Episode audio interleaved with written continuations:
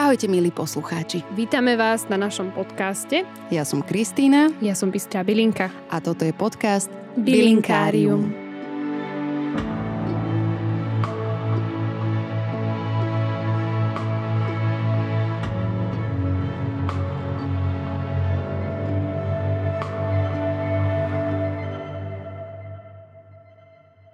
Ahojte, dneska si povieme, čo to o dube. Dub má latinský názov quer, alebo querus. Je to trošku také, hm, mám toho plné ústa, keď to poviem. A quer znamená krásny, ques znamená strom. A odjak živa bol symbolom krásy a síly a bol v podstate kráľom lesných stromov. Podľa šumu starého dubu sa veštilo a celkom je to zaujímavé, pretože možno, možno tým veštili, ale duby sa opelujú vetrom.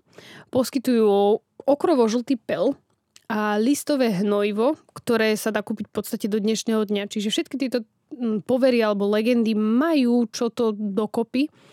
Uctievali ho Gréci, Rímania, Gálovia, Germáni, Slovania, ke, v podstate skoro všetci.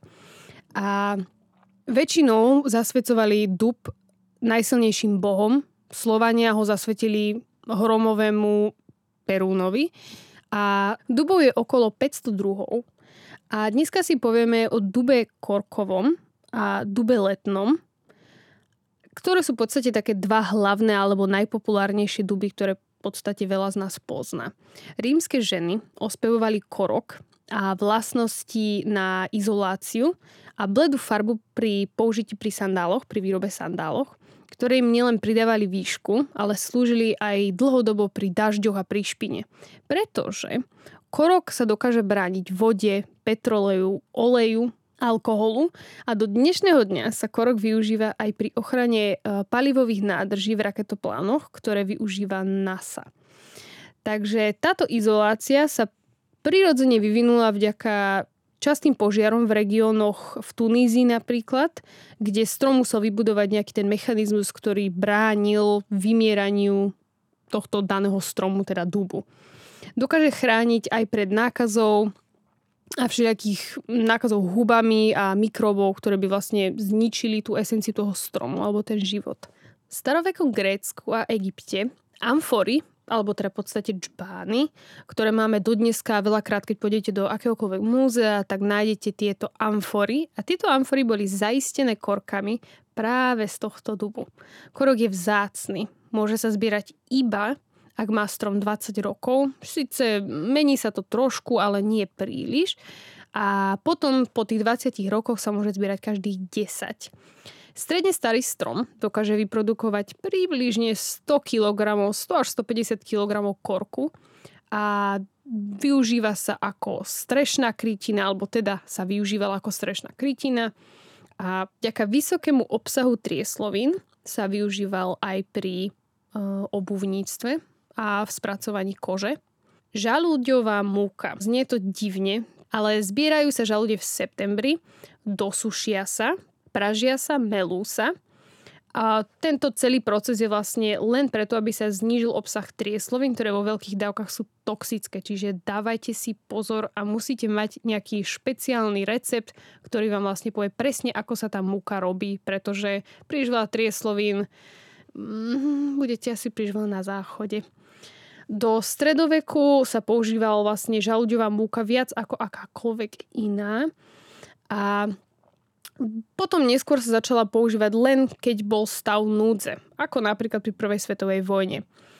Počas Prvej svetovej vojny sa vyrábal chleba, ktorý sa volal komisár a bola to vlastne kombinácia chlebovej múky a žalúďovej múky, a bol to chlieb pre vojakov, ktorý bol taký tmavý, hutný a možno, možno nechutil tak dobre, ale nasytil tých vojakov, ktorí boli hladní. Veľa gréckých kmeňov, vrátane Arkádčanov, verili, že ak dáte do vody žaluť, vyvolá to dážď. Je mnoho takýchto všelijakých povier, o ktorých si určite povieme. Stromy ako, ako dub sú súčasťou nás v akejkoľvek kultúre. Niektorí verili, že človek bol stvorený, keď sa Holda, bohyňa oblakov, spojila, teda keď ona spojila krásu ženy a mohutný kmen stromu. Či už to bol dub, alebo buk, alebo akýkoľvek iný, to sa veru nevie.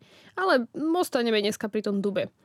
Po staročie sa verilo, že stromy, každý jeden z nich je domovom všetkého magického, či už víly, elfovia, faunovia a čo ja viem čo ešte. A potvrdili to teda aj nemeckí e, bratia Grimovci. Diery v dube, podľa nich sú bránami do sveta magických bytostí. Čiže ak počas napríklad tej svetojanskej noci, ktorá bola nabitá mágiou, sa pozriete cez tieto diery v stromoch, tak možno zazriete nejakú vílu. Druidi, ďalší taký dosť známy kult, dub uctievali natoľko, že bol stredom ich vierovýznania. A v dub volali vlastne stredobodný dub. V Dánsku sú duby vlastne cez deň stromy a počas noci sa stanú z nich bojovníci dobra, ktorí bojujú proti zlu, ktoré sa plížilo okolo dedinčanov, ktorí spinkali.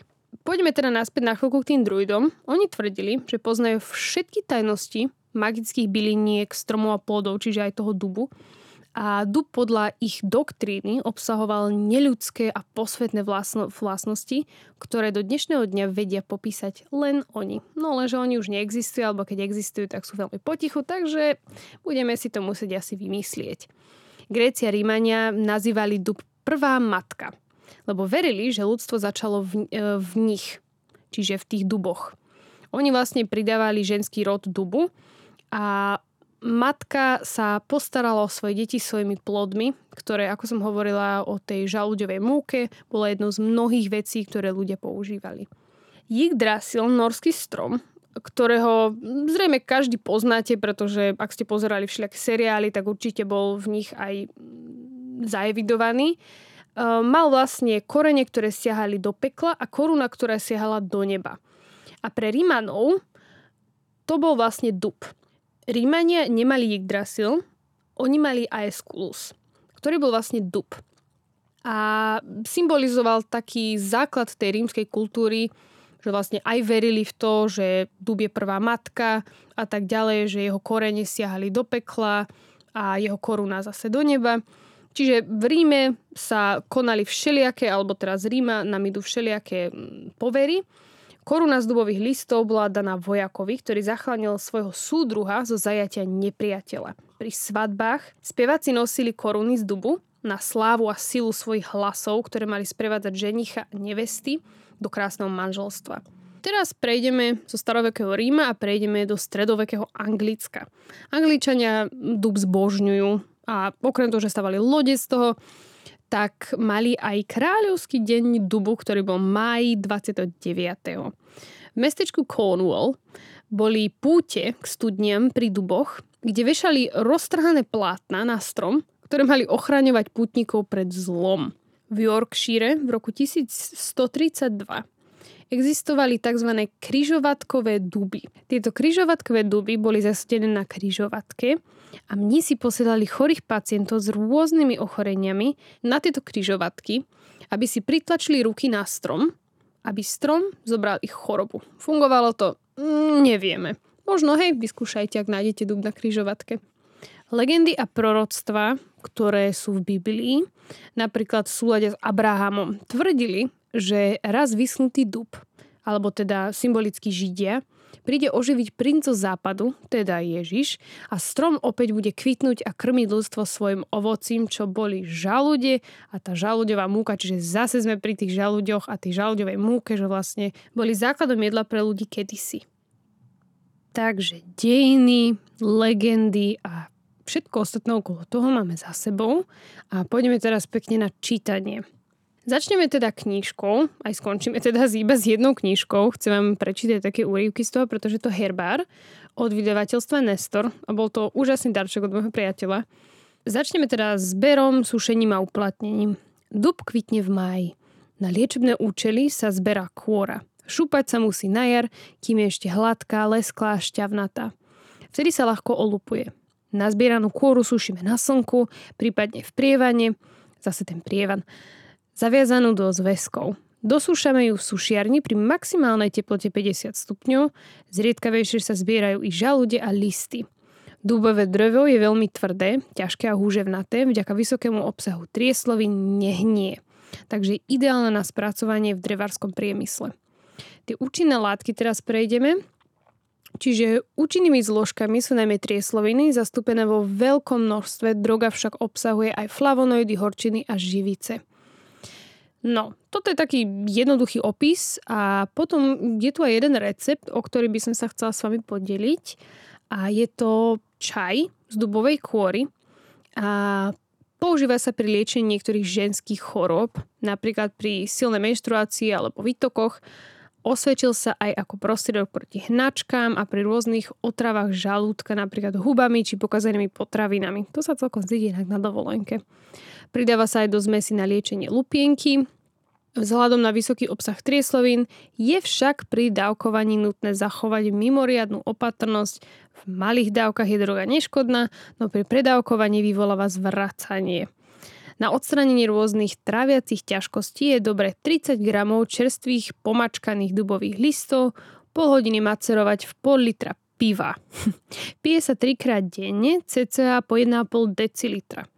V liečiteľstve sa častejšie stretávame s vonkajším použitím dubovej kôry, kúpel proti nadmernému poteniu nôh sa pripravuje z odvaru 25 g prášku z dubovej kôry, ktorý varíme prikrytý v 2 litroch vody.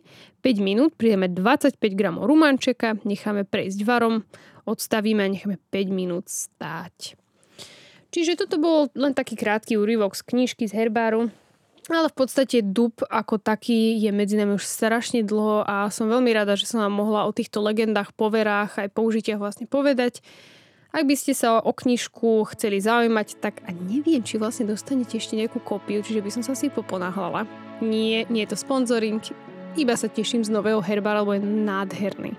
Takže ďakujem vám za vaše počúvanie a prejdite potom hneď na ďalšiu epizódu, v ktorej sa bavíme o mužstve s človekom, ktorý tiež tento dub má rád. Ahojte!